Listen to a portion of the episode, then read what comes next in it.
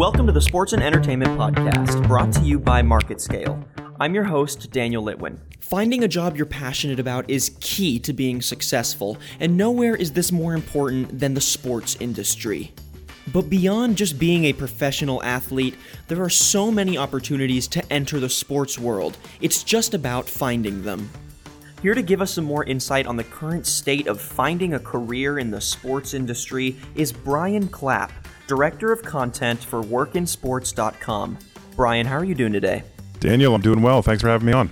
Yeah, thanks again for coming on. I'm really interested in diving into this aspect of the sports industry.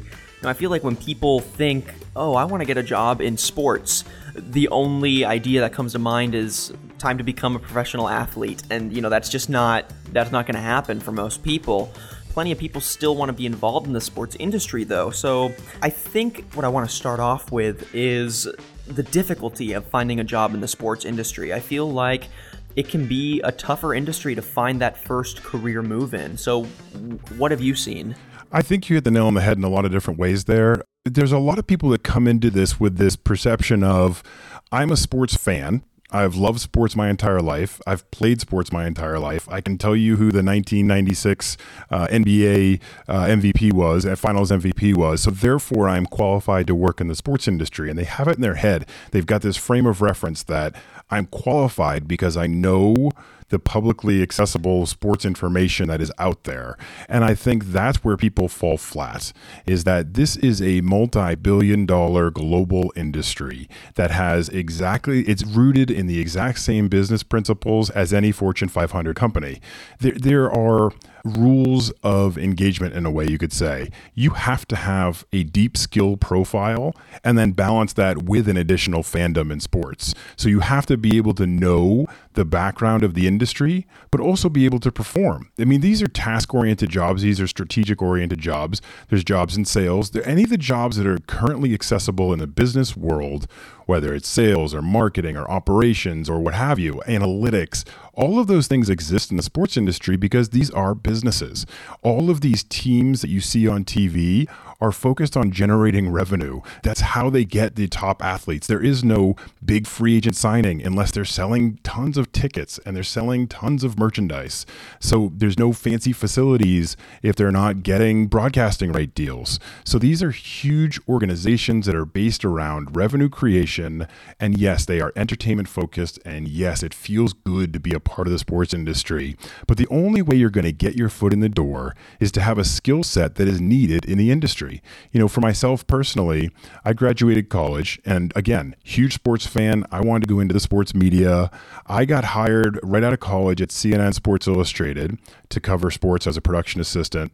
And the reason I got hired is because I had an exact skill they needed. They were starting a new sports network. They needed people with nonlinear editing skills who also has sports knowledge. I had that skill. I had that thing that the industry needed. And because of that, I was able to get my foot in the door.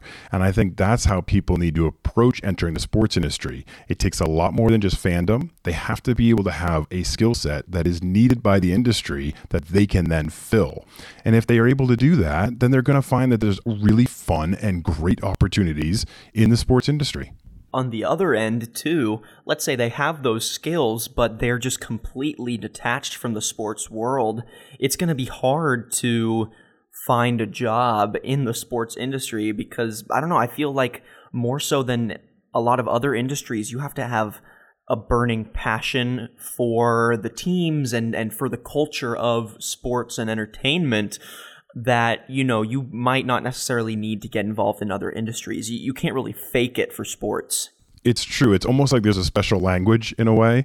I remember when I first started in the industry, and I want to just be really straight with people here. My schedule, sports happen at night, right? I mean, they're happening on weekday nights, on weekends, on holidays, all those events. So when I first started working at C N N Sports Illustrated, I was working six at night until two in the morning. I was working four in the morning until noon sometimes. I was my off days were like Tuesdays and Wednesdays. I worked on Christmas. I worked on Thanksgiving. And you know what? I I loved every minute of it. I'm not looking back and saying, wow, that was a really terrible choice. I didn't love sports. If I didn't love the teams, if I didn't love covering the, the events that were happening, then that would have gotten old really quick.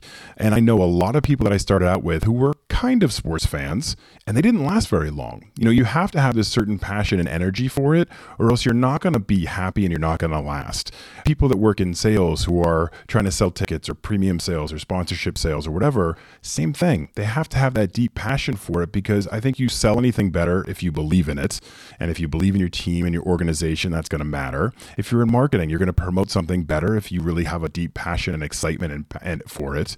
And that's one of the things we try to embody and talk about with work in sports dot com is that this is an opportunity to make your passion, something you feel really strongly about, into your career. We don't want there to be this disconnect of people who love sports but then work for, you know, company X that uh, makes widgets or it makes concrete products or something. Like, there's no reason you shouldn't work in something you feel passionate about. You're going to spend a lot of time there.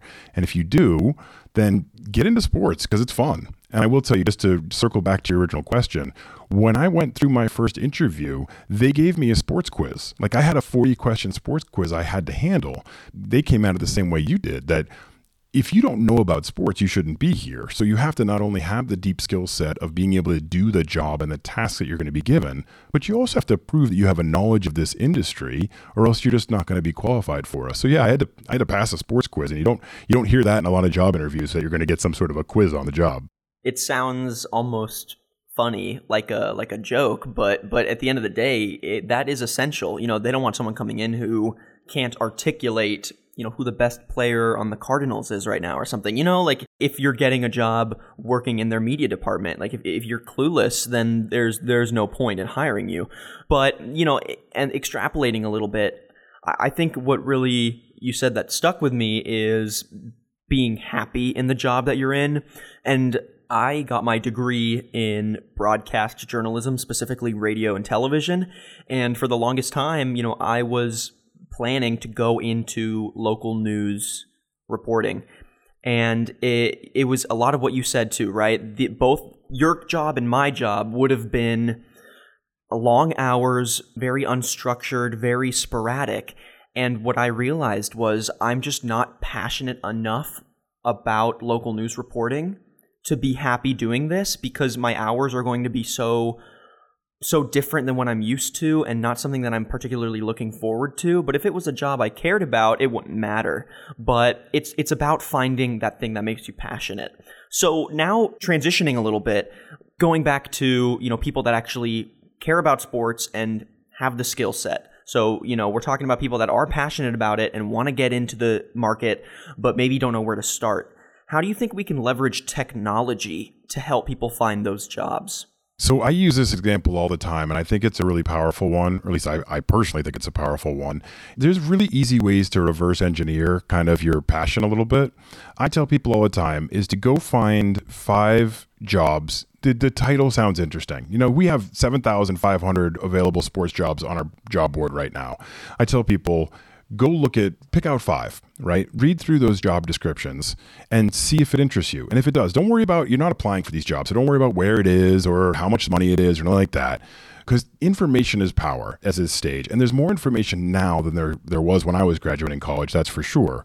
I tell people, find five jobs that sound interesting to you, read through them, make sure they still sound interesting after you actually read the job description and see what you're going to be doing, and then do almost a self-audit. You know, look at your skill set and what things you are able to do currently, and then look at what these jobs are requiring. Line those two things up, figure out where the gaps are, and then make yourself a game plan in order to be the right pers- possible employee that you can be. You know, make yourself as attractive as possible. And so I think a lot of it comes down to utilizing the information that's out there. To take it one step further, you'll find when you look through a lot of jobs in the sports industry or any industry, there's going to be little requirements like, we want somebody that knows Photoshop. And you might not think, wow, I want to work in sports, I need to know Photoshop. But you're going to find things like that, or Premiere Pro or other um, pro audio tools or anything like that. The more little t- things you can learn, and there's so many easy ways to do it. There are so many sites now that do online training. You can watch YouTube videos. You can just buy the product and try it out through their manuals. Get to know more tools that can help you out, and you're going to find yourself being a better fit for a lot of different jobs out there. You know, we're currently working on some matching technology too with our site, where we're able to have somebody submit their resume, and then we're able to scan through our entire database and give them back information on, these are the jobs we think you're the best match for.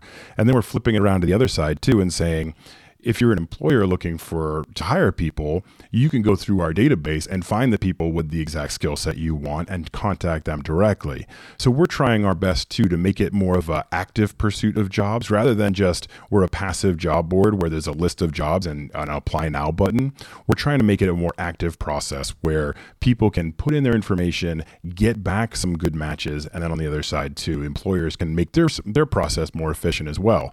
I know as someone who's been in charge of hiring a lot, one of the biggest problems I always had was knowing that when I hired somebody, it was either going to be a big fail or a big success. There was a lot of stress that went into bringing in a new person on team, because you're going to spend months trying to train them, get them up to speed, and that they're not the right match. You're really setting yourself back a lot. But if you hit that right person, I've hired people that are at jobs that, that still work at the company I hired them for, even like ten years after I've been gone. And you look at that and say, man, I really, that one moment of hiring somebody made a really positive impact. So we understand how important it is to not only hire the right people, but for somebody to put themselves in the right position. And if we can help make that system work a little bit better, all the, I mean, everybody's happy. Everybody wins in that, that scenario. I think the personalizing of the job search is what's really going to push it to the next level. Like you said, you know, you're not just hopping onto LinkedIn or ZipRecruiter and browsing through something that matches a keyword search, but it's something that's actually matching your personality and your skill set. So I'm I'm really interested in what the technology is that makes that possible. You said you're working on some matching technology. Could you give us some insight on how that tech works to actually be a little more predictive about what employers want and what potential employees are looking for? It's interesting. Just this past week, I published on our podcast, the Work in Sports podcast, we talked with Doctor Samuel Todd, who is actually a researcher in human resources analytics, and he focuses in on the sports industry. So what we're doing is both. We're doing both and in a way. We're using technology and algorithms to be able to pull out keywords out of job descriptions and somebody's resume and doing that kind of a basic match. But we're also trying to build off of contextual cues and understand more of data points and how all those things can tie into success metrics. And at the same time, we're also going, I guess you'd call it a little bit old school, and talking to more researchers and professors and saying, okay, how do you determine fit? What is that thing? What is that? How do you quantify knowing that somebody is a fit for a certain job? What do the patterns look like when somebody is taking a job and is successful in that role and happy in that role versus someone who gets into a job and fails at it? So I think we're trying to approach it from a lot of different angles, not just being an algorithm in a cold sense of like, you are a seventy-three percent match because you had these keywords and they had those keywords. We're trying to be a lot more contextual, and then at the same time, try to get to that pulse and that heart and that almost intent level of understanding how success kind of builds off of that initial attraction to a job or uh, that desire to work in the sports industry, and try to build off of that. It's a lot. It's a lot that's going into it. And it's a it's one of those big projects that we're testing out in a lot of different layers. We've actually rolled out some of our matching technology, and it's a like a star system, and you get a score back. And we're getting there. We're getting closer and closer in each uh, new iteration of it. And we've had some really good feedback, and we're continually trying to work on that process. We're working with different recruiters to figure out what they need. We talk to different employers to figure out, you know, what are their key attributes that they're looking for and how do they define them? So we're trying to make all of our processes smarter and and broader than just a formula, I guess, if that's answering your question. Yeah, well, you know, it's really cool. I've heard that this technology is making its way into sports recruiting for coaches and for players. And so it's really cool seeing it expand through the entire industry as, you know, everyone else that helps make the sports industry run, whether it's content creators or managers or marketers. You know, it, it's it's cool to see that technology make its way across the entire industry.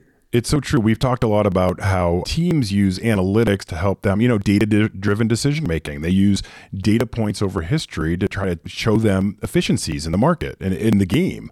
And so when I was just talking to Doctor Todd on our podcast, he was saying, he's like, one of the places that's somewhat untapped is in human resources, you know, using the data that we have available to us in human resources to determine future success in roles. And I think that's a pretty exciting field that all of us should be looking into a lot deeper.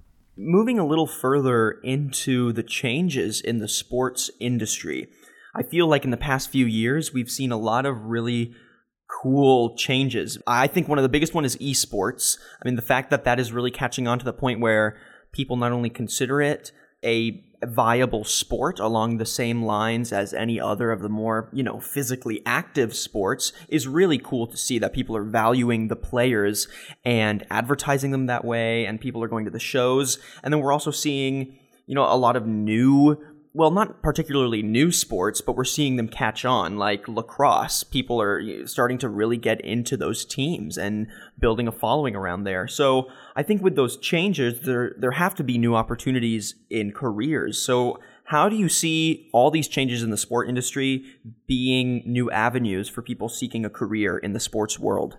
It is really interesting. The esports phenomenon is, as I will fully admit, blown me away. I did not see this coming in any way, shape, or form. Having been in the sports industry for over about twenty years now, I, I could see social media coming. I could see analytics coming. I could see some of these emerging sports, even the, you know, the solo competitions like Tough Mudder and Spartan races. I could see those things making sense. Esports completely caught me off guard. When people started to talk about, you know, watching other people play video games, I was like, no, I don't see it. And yet I've, I was, I was, I'll be the first to admit I am totally wrong. I mean, this thing has taken off. They have people filling stadiums.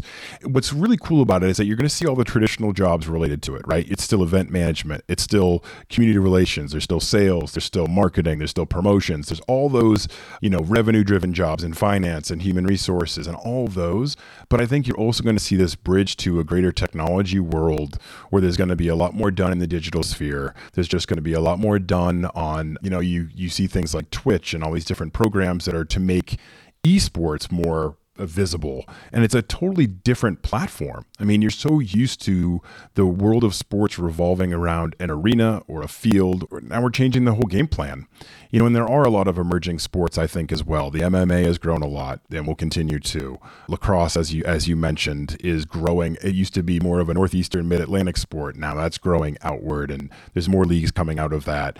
I think the big one that we can look forward to is the twenty twenty-six World Cup coming to the United States and to North America.